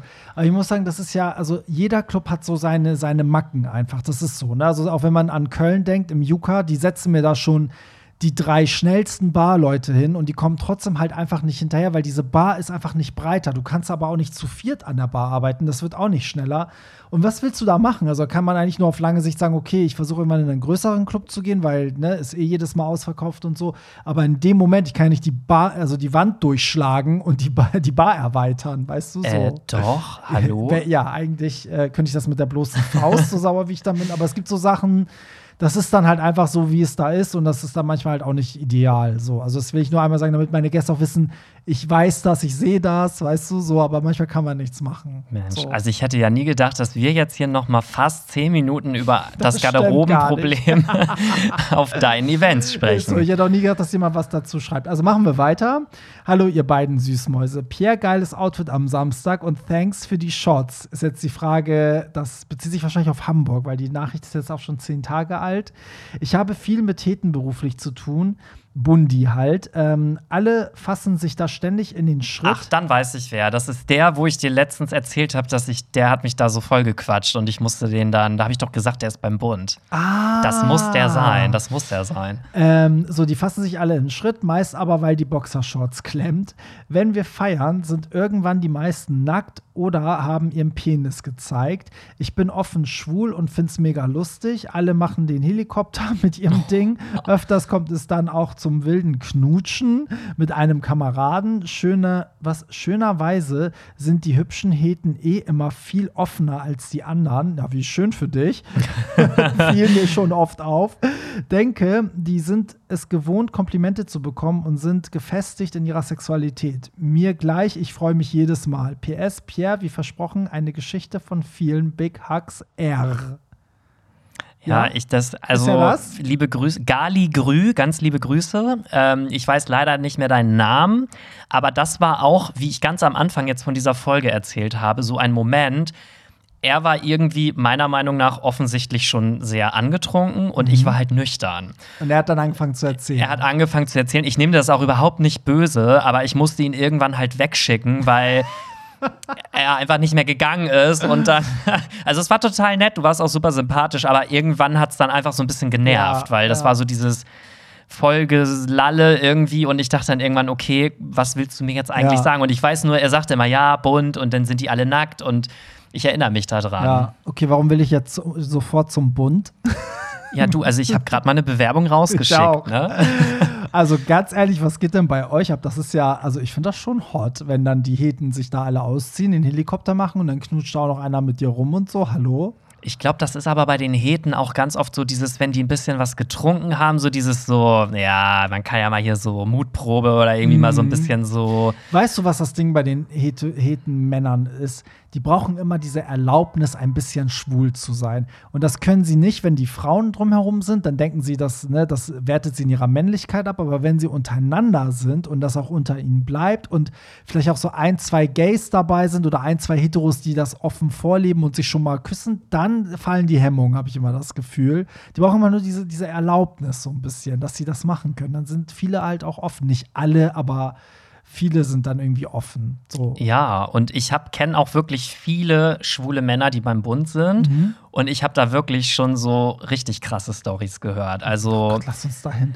Lass uns doch mal, können, wenn du so einen Kontakt hast, können wir da nicht ein Wochenende in so eine Kaserne und dort eine Podcast-Folge aufnehmen und einfach mal erleben, was die machen und davon berichten? soll ich dir mal was verraten? Ich Na? habe schon mal heimlich in einer Kaserne übernachtet. Nein. Mein Ex-Freund ist ja Soldat gewesen Ja. und das ist schon Jahre her. Da war der irgendwo in Schleswig-Holstein stationiert. Und er meint dann so: Ja, äh, du kannst ja mal mit mir in der Kaserne am Wochenende schlafen, weil da ist dann keiner. Hm. Und ich so: Nee, das traue ich mich nicht und so, das kann ich doch nicht machen und so. Und dann habe ich das aber doch gemacht und dann sind wir dahin. Und ähm, ja, das war halt so eine Mehrmannstube mit so fünf Leuten, aber die waren halt alle am Wochenende nicht da. Ja. Und dann haben wir da halt übernachtet. Oh nein. Und das war halt sch- schon Nee, aber irgendwie so ein wollen- bisschen. wir wollen ja, dass die alle da sind. Wir wollen ja mit den duschen gehen. ja, aber ich wollte ja nur erzählen, dass ich dann, das war halt voll aufregend, so, weil das so verboten war. Ja, und dann voll. musste ich da halt auch in diesen Gemeinschaftsduschen und so, das war irgendwie alles so voll gruselig. Ich hatte die ganze Zeit voll Angst, dass da jemand dass da kommt. jemand kommt. Ja. Aber würde der, die Person dann wissen, dass du nicht dazugehörst? Wahrscheinlich nicht, aber man selber denkt ja, Klar. okay, wenn mich jetzt hier irgendjemand sieht, würde der sofort wissen, Ja. dass ich hier nicht dazugehöre. Voll. Ja, vielleicht finden wir mal jemand äh, vom Bund, der hier vielleicht auch mal zu Gast ist bei uns. Ja, wir brauchen mal einen schwulen Soldaten hier Der mal zu erzählt, Gast, wie das da, was da abgeht. der mal hier so ein bisschen aus dem Nähkästchen plaudert. Ist so. Kommen wir zum nächsten. Hey Barry, hey Pierre. Habe gerade eure neue Folge gehört und den Anfang fand ich sehr wichtig und richtig. Ich trinke ja inzwischen fast zehn Jahre kein Alkohol mehr und erlebe immer wieder, dass ich mich überall rechtfertigen muss und auch deshalb kaum noch ausgehe, obwohl ich eigentlich echt viel Spaß mit nur Red Bull Sugar Free habe, haben kann. Danke, ich schwöre auf Red Bull Sugar Free. Weißt du, dass das voll Mangelware in den ganzen Clubs ist? Es gibt so wenig Clubs, die Red Bull Sugar Free haben. Ist das schon mal aufgefallen? Ja, da kannst du auch gerne mal die Geschichte aus Berlin erzählen. Richtig, aber hab ich, schon, ich habe schon vorgemerkt. Ich habe gesagt, wir sind ab 4. Februar da. Bestell bitte wieder äh, Red Bull Sugar Free, weil das Witzige ist, dass der ja meinte, keiner trinkt das, außer wir Gays. So. Und wir haben bei der letzten Party, also die irgendwann im September, haben wir halt das komplette Kontingent an Sugar Free weggetrunken. Ähm, und er hatte halt keins mehr. Und dann hat Pierre den aller, die allerletzte Dose bekommen, obwohl ich der Veranstalter bin, hat Pierre die schon weggezischt. Und dann meinte ich so, ich hätte gern auch ein Sugar Free. Und dann war also, das war das letzte. Und dann hast du mich voll gehatet. Ja, dann habe ich gesagt, okay, bitte für den 4. Februar in Berlin Red Bull Sugar Free ordern. So, ähm, genau. Ich habe nie Drogen genommen und das immer als das schlimmste Problem unserer Community gesehen und finde, dass darüber viel zu wenig gesprochen wird. Ich hatte nie ein Problem mit Alkohol und habe einfach so und was äh, und einfach so und um sonntags im Gym fit zu sein aufgehört. Dass ich mich immer und überall dafür erklären muss, ist echt verkehrte Welt. Ein Sober Month pro Jahr ist sicher nicht falsch, also bravo, Pierre. Ja, also das Ding ist, ähm, ich weiß ja gar nicht, ob es jetzt nur ein Monat ist oder, also mein Ziel ist natürlich, das deutlich länger zu machen. Also richtig geil wäre ein ganzes Jahr. Aber Stand jetzt glaube ich nicht, dass ich das schaffe. Und das ist ja eigentlich auch das Problem. Ja, dass man, wenn du jetzt mal überlegst, ein Jahr kein Alkohol zu trinken und du dir selber schon sagst, okay, das schaffe ich eh nicht, ja. dann ist du, bist du doch schon an einem Punkt, wo es eigentlich schon, eigentlich schon, sage ich mal, fast zu spät ist. Ja, irgendwie schon. Ne? Auf der anderen Seite so, man muss sich auch nicht immer, das ist auch immer wie mit Sport und Diäten. Die Leute sind immer so ganz oder gar nicht. Also ich finde es auch nicht schlimm, wenn man jetzt sagt, ich habe aber generell weniger konsumiert. Also das habe ich mit Fleisch auch so gemacht. Also wir sind auch nicht auf null, mein Freund und ich, aber wir haben irgendwann eine Zeit lang gemerkt, okay, wir konsumieren jetzt wirklich 80 Prozent weniger Fleisch. Aber es war so, so ohne Druck. Und ich glaube, hätten wir von Anfang an gesagt, ab morgen essen wir kein Fleisch mehr, dann wären diese Gelüste die ganze Zeit da. Ähm, und vielleicht, also muss man sich den Druck einfach auch immer nehmen, indem man sagt, so ja, ich versuche, also wenn es sich ergibt, trinke ich nicht, aber wenn ich mal will, dann trinke ich auch einmal. So, aber trotzdem am Ende des Jahres, wenn ich zurückgucke, anstatt 365 Tage irgendwie nur 10 Tage getrunken. Also das Ding ist ja auch, ich habe ja in den letzten Jahren das auch immer so gemacht, dass ich dann immer von Januar bis März nicht getrunken habe. Aber da war es halt auch immer so, ich wusste halt, es gibt einen Stichtag, ab Ja. da darf ich wieder trinken und ab da habe ich auch wieder getrunken. Ja. Und ich finde, das sind so, man hat das irgendwie gemacht, um sich selber zu beweisen, dass man kein Problem mit Alkohol hat. Ja. Aber ich finde, das ist so ein Scheinerfolg, weil man denkt so, ach, ich habe es ja jetzt drei Monate geschafft, dann kann ich ja jetzt wieder ja. saufen. Und du arbeitest ja darauf hin, dass du wieder trinken kannst. genau. Weißt du so? Und deswegen habe ich jetzt irgendwie auch mir kein Datum gesetzt, weil ich so Ja. dachte, aber ich muss halt sagen, ich mache das ja jetzt gerade so zwei, drei Wochen erst Mhm. und mir kommt das jetzt schon extrem lange vor. Also das Ja. ist irgendwie so, ja, ich weiß nicht. Vielleicht muss ich erst noch so eine gewisse Phase überwinden. Vielleicht. Dass ja. ich dann irgendwann sage, okay, jetzt ist es mir auch egal, aber im Moment bin ich echt noch so richtig am, am Kämpfen so. Ja, das, das, ich weiß, was du meinst. Also deswegen, das, also deswegen fahre ich ganz gut damit, dass ich es halt so peu à peu mache. Also mal trinke ich ein bisschen, mal trinke ich gar nicht. Und mal eskaliert es auch mal so. Also ich mach's, ich versuche es nicht zu so einem Thema zu machen, aber wenn ich nicht trinke, habe ich halt auch oft dieses, ich will mir einmal beweisen, dass ich kein Alkoholproblem habe. Aber dazu trinke ich auch viel zu selten. Also wie wir schon festgestellt haben, wir sind ja auch keine Person, die unter der Woche ständig trinken, sondern es bezieht sich, also es beschränkt sich bei mir wirklich aufs Feiern und Auflegen eigentlich. Sonst trinke ich eigentlich nie.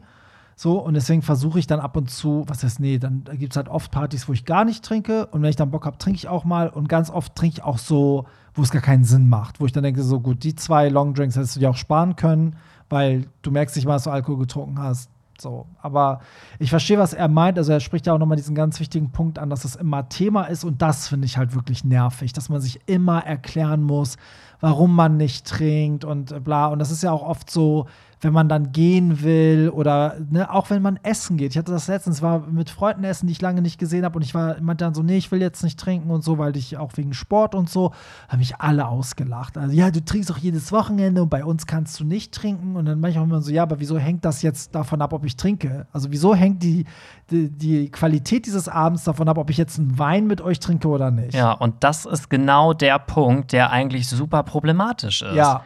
Weil Alkohol ist eine Droge und du Ja. musst dich rechtfertigen dafür, dass du keine Droge nehmen willst und dass du deinen Körper in diesem Moment jetzt mal nicht zerstören Und möchtest. witzigerweise ist es mit Drogen ja nicht so. Die bietet dir nicht jeder überall an und keiner fragt auch nicht, also niemand sagt, warum hast du denn jetzt keine E geschmissen? Ja, ist so. Ne? Warum So. nimmst du denn heute kein MDMA? Ja, also, also- das macht doch jeder. Ich finde, bei Alkohol ist ein viel größerer gesellschaftlicher Druck eigentlich. Ja, weil es halt etabliert ist in Ja. der Gesellschaft. Man wächst damit auf, dass es halt normal Ja, ist. und es ist ja auch überall, also in jeder Serie, in jedem Film, wenn irgendwie die Person heult, trinkt sie Alkohol. Wenn sie von der Arbeit kommt, trinkt sie Alkohol. Wenn sie eine gute Zeit hat, trinkt sie Alkohol. Ne? So ist es immer.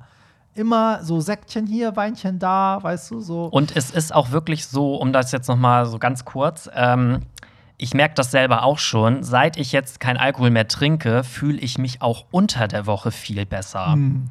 Also auch psychisch gesehen. Also ganz viele sagen ja auch immer, sie haben irgendwie Depression oder psychische Belastungen und Probleme. Ja. Ich glaube, dass ganz, ganz oft auch Alkohol ein Faktor ist. Auch wenn man sich sagt, ich trinke ja nur am Wochenende, Mhm. aber das hat, glaube ich, auch Auswirkungen auf die Tage unter der Woche. Ja, ich weiß gar nicht, habe ich das mal erzählt? Es gibt eine ähm, so eine Analyse, also gerade im Bereich DJs und Leute, die halt im Nachtleben arbeiten. Ich glaube, ich habe, ich weiß nicht, habe ich das schon mal hier im Podcast erzählt? Also, wenn du samstags auflegst, ne, so, dann hast du am Mittwoch rein von den Hormonen und chemischen Prozessen, die in deinem Körper passieren, hast du Mittwoch deinen Tief erst. Also psychisch gesehen. Ja. Also man sagt auch, dass so, so Leute, die im Nachtleben arbeiten, Mittwoch geht es denen immer scheiße. Irgendwie, also rein psychisch. Da haben sie die düstersten Gedanken, sind also nicht motiviert und so. Und ähm, das kommt wirklich hin. Und witzigerweise, wenn man nicht trinkt, merkt man das nicht. Aber wenn ich trinke, habe ich ganz oft auch am, an einem Mittwoch so ein bisschen so ein Down. Also es ist auch dann der Tag ist, wo ich so ein bisschen schlechtere Laune habe und Ja. so. Also ich merke wirklich, wie es mir psychisch viel, viel besser geht. Ich bin gar nicht mehr so unglücklich Ja. und irgendwie,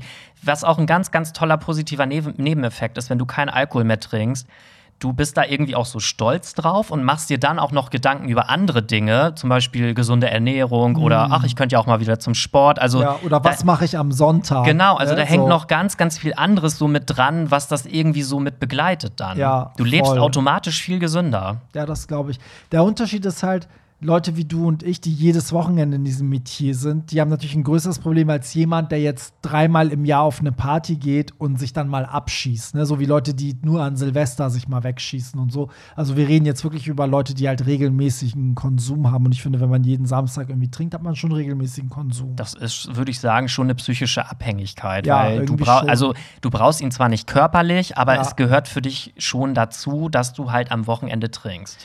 Aber ich muss sagen, das habe ich ja letzte Woche auch gesagt, ich brauche am Anfang irgendwas Alkoholisches, um einfach auch auf diesem Level von meinen Gästen zu sein. Also ich schieße mich ja nicht ab, aber ich trinke schon am Anfang zwei Shots oder äh, ex sozusagen einen Longdrink schon mal weg, so, weil so komplett nüchtern, wenn die ersten Gäste reinkommen, die haben alle, also es ist irgendwie eine, eine, also so eine Differenz zwischen mir und den Gästen. Sobald ich so ein, zwei so ein bisschen das Gefühl habe, ich habe Alkohol in Tuss, habe ich einen ganz anderen Flair und Feeling und empfinde die Musik anders. Das ist halt leider auch sehr gefällig. Also ich sage nicht, dass es ohne nicht geht, aber man fühlt es einfach dann ein bisschen mehr, leider. Ja, ja. So, und da ist halt die Kunst, das kann ich aber ganz gut, dass ich dann halt nicht mehr trinke, so aber ähm, die Kunst ist, finde ich, eh bei Alkohol immer den richtigen Pegel zu finden. Das können ja die mm, wenigsten. Ja, das stimmt. Ja, aber danke für dein Feedback dazu. Und ja, zehn Jahre nichts getrunken. Geil. Finde ich super inspirierend. Also, Voll. wenn ich das schaffen würde, wow. Auf jeden Fall. So, Komm, wir sind jetzt bei einer Stunde, aber wir haben ja letzte Woche eine Stunde 15 gemacht, hat keiner gemeckert. Also wollen wir noch einen machen? Ja, ja hau raus. so im, im, Redefluss. Aber danach ist Schluss, weil ich muss langsam schon mal echt dringend auf Toilette. Ich auch. Ich merke, dass ich die ganze Zeit hin und her ja. Okay, machen wir schnell. Ihr geilen Lieblingspodcaster. Ich habe eine Frage, ganz neutral, ohne abwertend auf eine Seite zu sein. Was hatte es auf sich mit diesem neuen Veranstalter in Hamburg, der vor Corona eine Fairy Tale Party starten wollte, die dann nicht standfand? fand wegen dem Baugerüst. Okay, die Nachricht kommt aber jetzt nicht von dir, Pierre. Nein, hä, natürlich nicht. okay, wo kommt das denn jetzt her? Man, man hörte nur, dass alle Veranstalter gegen diesen Veranstalter waren. Keiner der Partygänger weiß so richtig warum. Ist die Gay-Party-Szene ausgeschöpft und kein Platz mehr für neue ähm, warte, für neue oder hat sich der neue Veranstalter unangebracht der bestehenden Veranstaltungsszene verhalten? Klärt doch gerne mal die breite Masse auf. Ich bin sicher, dass ihr da professionell ohne jemand zu beleidigen, wie immer seriös was zu sagen könnt. Hab euch lieb. Okay, damit habe ich jetzt so, so okay, gar jetzt, nicht gerechnet. Also ich weiß, dass wir schon ab und zu mal dieses Thema im Podcast angeschnitten haben. Aber nur weil wir das angeschnitten Genau, ja. aber es ist jetzt voll random, dass jetzt jemand so diese Frage ja. jetzt hier so einreicht. Also, also ähm, ich muss, also ich muss auch sagen, dass ich finde es krass, dass das so die Runde gemacht hat, dass anscheinend auch sehr viele Leute irgendwie so Aufklärungen wünschen, was diese Sache betrifft. Aber ich muss dazu sagen, also ich bin ja immer noch ein bisschen näher so an deinen Partygästen dran, ja. weil du bist ja, versteckst dich ja mal so ein bisschen hinter deinem DJ-Pool. Aber ich bin ja immer im direkten Austausch und ich werde ganz, ganz oft darauf angesprochen. Also jetzt mittlerweile nicht mehr so, mhm. aber zu der Zeit war das schon ein Thema. Okay, wir machen das so. Ich erzähle jetzt, was da passiert ist. Solange gehst du pinkeln, weil du kennst ja die Geschichte und dann kommst du zurück. Okay, so. gut, machen wir so. Also, also das Kinder. ist Premiere jetzt hier ja. in diesem, dass ich in einer Folge mal kurz für kleine Mädchen. Du kennst ja die Story, aber ich, ich erzähle sie jetzt für alle, die damals nicht dabei waren. Also es gab zwei, warte mal, Pierre, war das 2019 oder 2020? 2020, ja. Das war die letzte Party vor Corona.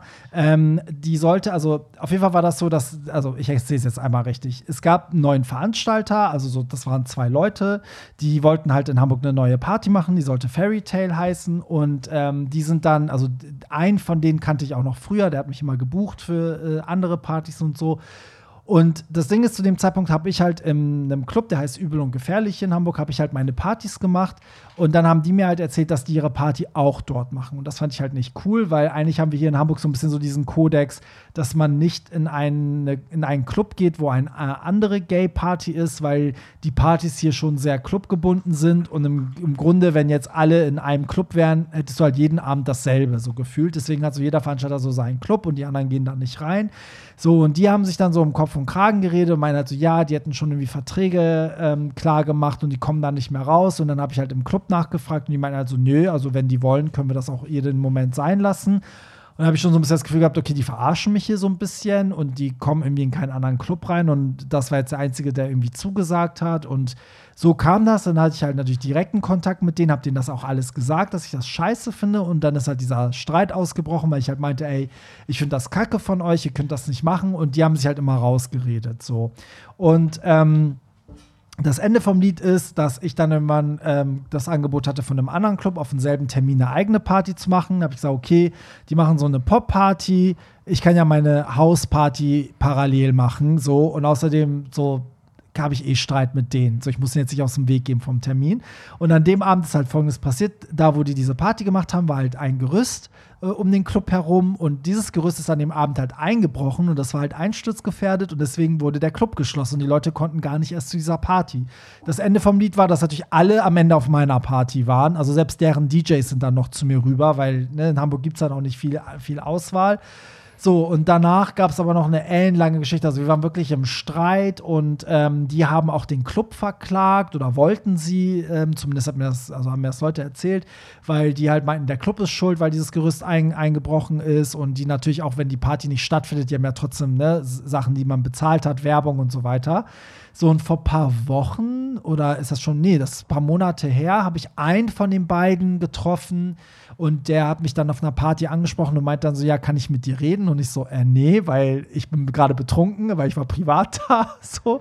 Und er so, ja, du musst auch nur zuhören, du musst auch nichts sagen. Und dann hat er mich so zur Seite genommen und sich entschuldigt und gesagt, so dass er gar nicht mehr weiß, wie das alles passieren konnte und dass er nie vorhatte, irgendwie da ähm, mir was Böses wollte und hat sich halt wirklich hoch und heilig entschuldigt. Und ich bin ja jetzt auch kein Kleinkind mehr. Ich war dann halt so, okay, ich rechne dir das hoch an, die Entschuldigung. Und ehrlich gesagt ist das Thema jetzt auch schon zwei Jahre her. Also für mich ist alles gut. Es ist einfach scheiße, was passiert ist, aber es ist jetzt okay, so, ne? Und somit hab, haben wir dann so den Frieden zusammengeschlossen und ähm, weil du jetzt auch hier geschrieben hast, ich wette, ihr könnt da professionell was sagen, ohne jemanden zu beleidigen. Also ich habe die beiden tatsächlich auch nie beleidigt öffentlich. Also ich habe halt immer gesagt, dass das, was sie gemacht haben, nicht geht und dass es scheiße war. Aber ähm, mehr habe ich dazu eigentlich auch nie gesagt. So, und das ist halt die Geschichte. Und ich muss aber dazu sagen, damit das auch Außenstehende verstehen, es gibt einfach so Sachen, wenn man als neue Person eine Party macht irgendwo, dann gibt es so Regeln, die man einhalten muss. Also darauf achte ich ja, habe ich ja dieses Jahr auch geachtet. Wenn du in eine neue Stadt kommst mit deiner Party, dann fragst du erstmal alle anderen Veranstalter, ob der Termin frei ist, ob, sie, ob irgendjemand sich angegriffen fühlt, wenn du in den Club gehst, weil manchmal sind ja auch Leute so, nee, da mache ich seit Jahren was. So, du willst ja auch nicht irgendwie neu in die Stadt kommen und auf einen anderen Termin dann die Konkurrenzveranstaltung machen. Also eigentlich ist es immer ein sehr nettes Miteinander. Und ich habe halt die Erfahrung gemacht, dass es manchmal Leute gibt, die dann einfach in eine neue Stadt kommen oder Veranstalter, die neu sind, die dann einfach denken, sie sind so der geilste Shit und die dann einfach ihr Ding machen, ihr Termin setzen und die machen sich halt direkt Feinde und so läuft es halt nicht. Und das war eigentlich mein Anliegen, weil ich war so, ey, ich finde es scheiße, was ihr da gerade macht und ihr belügt mich auch noch und sagt, der Club, ich komme da nicht mehr raus, ich habe Verträge und der Club sagt so, nee, wir können die jederzeit, äh, wir müssen diese Party nicht machen. Ne? So, das waren halt so ein bisschen so die Sachen, die da so schief liefen. Aber ich sag mal, einer von den beiden hat sich im Nachhinein entschuldigt und gezeigt, dass er eigentlich ne, so ein bisschen, sag ich mal, Rückgrat hat und äh, wie sagt man denn? Also das rechne ich ihm so hoch an.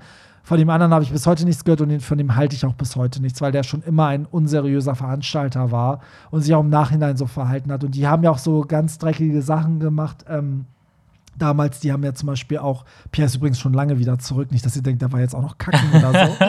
äh, hi. also die haben halt so Sachen gemacht, wie die haben, die haben dann auch so Videos gedreht äh, und sie auf Social Media gestellt, wo die mich dann so fertig gemacht haben. Daraufhin habe ich dann eine Stellungnahme ge gemacht. Dann haben sich Drag Queens von mir eingemischt, die haben die dann wiederum verklagt. Also es war wirklich ein Kindergarten hoch 1000 so. Ja, Amen. Amen, jetzt wisst ihr. Da kann man eigentlich nicht mehr viel hinzufügen, nur, also das will ich jetzt aber gar nicht alles erzählen, dass ich halt auch eine Vorgeschichte noch mit diesen beiden Veranstaltern habe was aber privat gelaufen ist. Und das ist halt wirklich auch unter aller Sau gewesen. Das möchte ich jetzt aber hier auch gar nicht erzählen. Beziehungsweise, wenn ihr da Bock drauf habt, dann schreibt es bitte rein. Dann vielleicht erzähle ich es dann beim nächsten Mal. In einem eigenen Podcast. ähm, aber auf jeden Fall muss ich dazu sagen, ich habe auch, ich kenne die auch schon viel, viel länger als Barry die kennt. Und ähm, die haben sich bis heute bei mir nicht entschuldigt. Und ich habe halt gesagt, solange die sich bei mir nicht entschuldigen, werde ich mit denen auch kein Wort mehr reden. Und es könnte so einfach sein. Also man muss ja. sich nur einmal irgendwie, einmal eine Entschuldigung, so wie das bei dir gemacht genau. hat. Aber ich war auch an dem Abend auf diesem Event, wo er sich bei Barry entschuldigt hat. Und er ist aber auch nur zu Barry hingegangen. Und da muss ich dann sagen, sorry, aber da, da fällt mir dann auch irgendwie nichts mehr zu ein. Und deswegen, ja. ja. Ja, aber sonst muss ich sagen, wenn man das als Veranstalter richtig macht, dann sind ja auch alle sehr unterstützend, weil die Person ja auch gefragt hat, so ja, gibt es keinen Raum für neue Veranstalter? Also gibt es schon, man muss sich halt nur absprechen, man muss halt aufpassen, dass man dem Bestehenden nicht auf den Schlips tritt, so. Und das war's eigentlich. Also, das ist jetzt auch kein, keine, kein Hexenwerk. Also, es ist so ein ganz normales Einmaleins. Aber ja, da gibt es keine Hard Feelings, gar nichts. Also, ähm, ja, aber ich sag halt auch einfach nur Karma. Also, wenn man irgendwie um die Ecke kommt und der Meinung ist, man kann hier das größte, geilste, beste Event aus dem Boden stampfen, obwohl man noch nie irgendein Event äh, veranstaltet hat, ja. dann hat man es auch nicht anders verdient. Punkt. Das ist halt die andere Ebene, ne? Also, weil ich habe jetzt nie was, was Blödes über die gesagt, aber ich muss sagen, zum Beispiel, wenn man mich jetzt als Veranstalter fragen würde, würde ich auch sagen, fang bitte klein an. So, so mache ich es halt auch. Und ich kenne auch keinen Veranstalter, der, der mir heute erzählen kann, dass seine erste Party so groß war wie die, die er jetzt gerade macht. Also keiner hat direkt die O2-Arena gebucht und eine erfolgreiche Party gemacht. Die haben alle klein angefangen. Und bei denen war es halt wirklich so, die haben das gleich riesengroß aufgezogen und ich war halt weder Fan von wie, wie das Artwork war, wie das Konzept war. Ich war eigentlich auch erschüttert, dass, dass das Übel und Gefährlich die mit deren Konzept überhaupt angenommen hat, weil das ist so ein Club, die sehr darauf achten, dass alles sehr hip und, und cool ist und das Artwork von denen war halt sehr so, sag ich mal, trashig, vielleicht auch im positiven Sinne trashig, aber ne, hat jetzt nicht zu dem Club gepasst und fand das Artwork nicht gut, ich fand die Art nicht gut, wie sie es gemacht haben und äh, den Umgang nicht gut. Und ja, wie du schon sagst, sie ist so, ja, wir sind die geilsten, wir machen jetzt direkt mal das größte Event und so. Das läuft, also es haben schon viele vor denen versucht und das hat halt nie funktioniert irgendwie. Also man muss sich da wirklich rantasten. So. Mhm. Ja, aber wie gesagt, ich finde halt äh, wenn er, also dadurch, dass er sich entschuldigt hat, ist gut. Und ich habe ja auch mit diesen Leuten nichts zu tun. Also worauf soll ich jetzt sauer sein? Würde er jetzt jede Woche versuchen, mir das Leben hier schwer zu machen, würde ich natürlich einen Teufel tun und mit ihm mich gut stellen. Aber so, man sieht sich auf Party, sagt sich nett Hallo, er ist auch jederzeit auf meiner Partys willkommen. Und der andere, der, glaube ich, mittlerweile nicht mal mehr in Hamburg wohnt, der eigentlich so das meiste Übel auch verursacht hat hinter den Kulissen, der ist halt nicht mehr da und von dem halte ich halt auch nichts. Also mit dem würde ich mich jetzt auch nicht mehr gut stellen, weil der hat schon mehrfach so ein bisschen dumme mhm. Sachen gebracht und sein Ruf ist auch der hat in jeder Stadt verbrannte Erde hinterlassen. Ja, er ist vielleicht willkommen auf deinem Event, aber einen Welcome-Shot bekommt er von mir trotzdem nicht. um nochmal ein bisschen Öl ins Feuer zu gießen. Ja, das ist auch ein schöner Abschluss. Äh, ja, jetzt wisst ihr Bescheid. Das war jetzt natürlich langweilig für alle, die nicht aus Hamburg sind, aber vielleicht liebt man ja auch. Aber das war schon krasser Gossip damals zu der Zeit. Ja, ich also, ihr müsst euch vorstellen, dass wir diese Veranstaltung alle auf dem Kick hatten und das Kranke daran war, dass dort, wo die ihre Party machen wollten, auf diese Location gucke ich von meiner Wohnung aus. Das heißt, an dem Abend war mein ganzes Team hier bei mir. Wir wollten rüber in meinen Club sozusagen. Und dann ruft mich hier jemand an und sagt so, ey, hast du schon mitbekommen, das Gerüst ist eingestürzt, die können ihre Party nicht machen. Und während die Person mir das am Telefon sagt, gucke ich auf dieses Gerüst von meinem Wohnzimmer aus und sage so, oh mein Gott, das ist wirklich eingestürzt. Das kann doch gerade nicht wahr sein. Also Sabotage. Ja, und damals waren wir ja so im Streit, dass ich auch zugebe, ich habe mich derbe gefreut. Ich war so geil, das geschieht denen recht. Weißt du, so. Barry, jetzt nach zwei Jahren kannst du doch endlich zugeben, dass du dieses Gerüst manipuliert hast. dass ich darauf geklettert bin und alles, ja, äh, nee, sorry. Also, oh Gott, das könnte jetzt voll gefährlich werden. Ich hoffe, ich mache jetzt einen Witz darüber und dann kommt die Polizei und so, sie haben ein Geständnis. Du, wird ja zu den Veranstaltern verpassen, dass sie dich dann verklagen. Ja, ne? der größte Witz war ja an dem Abend, das habe ich dir schon hundertmal erzählt, dass an meinem DJ-Pult auch so ein Bohrschlüssel lag. Das war halt von dem, dass der Techniker, der den Beamer angebracht hat, hat den halt da liegen lassen. Und jeder, der mir Hallo gesagt hat, war so, ah, okay, Barry, du warst es. Ha, ha, ha, ha, ha. weißt du? So, und ich so, nee, also so, so verzweifelt. Bin immer so, ich stecke meine Energie dann lieber in mein Event, als dass ich andere sabotiere. Ich glaube, das weiß auch jeder. Ja. ja, Amen, Kinder. So, Amen. Sowas, sowas passiert halt hinter den Kulissen. Ne? Ihr denkt immer, man, man geht einfach in den Club, macht die Tür auf und alle haben eine gute Zeit. Nee, man kämpft wirklich, man, man, Aber es war schon, also man ich, kämpft im Hintergrund. Ich so. finde schon, das geht in die Hamburger Geschichtsbücher ein. Also das war schon. Ja, das ist wirklich. Das war schon äh, iconic. Auf jeden Fall. Ja, damit sind wir auch schon am Ende wieder viel zu lange, aber ihr liebt es ja und wir lieben es auch. Und Pierre und Daly erzählt dann in der nächsten Folge von seinem Dating-App-Erlebnis. Stimmt, das haben wir jetzt gar nicht geschafft. Ne? Mhm. Ja, das, aber wir können ja noch mal sagen, wie die heißt, weil vielleicht können ja ein paar Hörer auch schon mal gucken.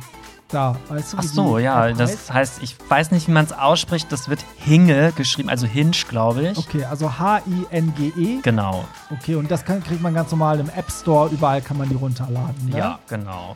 Ja, das ist äh, wohl, also weil ein Hörer hatte geschrieben, es gibt irgendwie so eine neue Dating-App und ob wir die mal ausprobieren wollen und darüber berichten wollen, dann machen wir das nächste Woche. Sehr gerne. Cool, dann danke fürs Zuhören und ähm, ja, an dieser Stelle sei gesagt, wir sehen uns, wenn ihr Bock habt, Silvester in Hamburg im äh, Mondu, da gibt es eine große Hollywood Tramp Silvester Party und ansonsten die Termine fürs nächste Jahr, die kommen. Seid gespannt, was da kommt. Lady Gaga höchstpersönlich. Auf jeden und Fall. Und Beyoncé macht die Putzfrau, die Toilettenfrau und Dua Lipa macht Kasse und äh, weiß nicht, Kim Petras ist Türsteherin.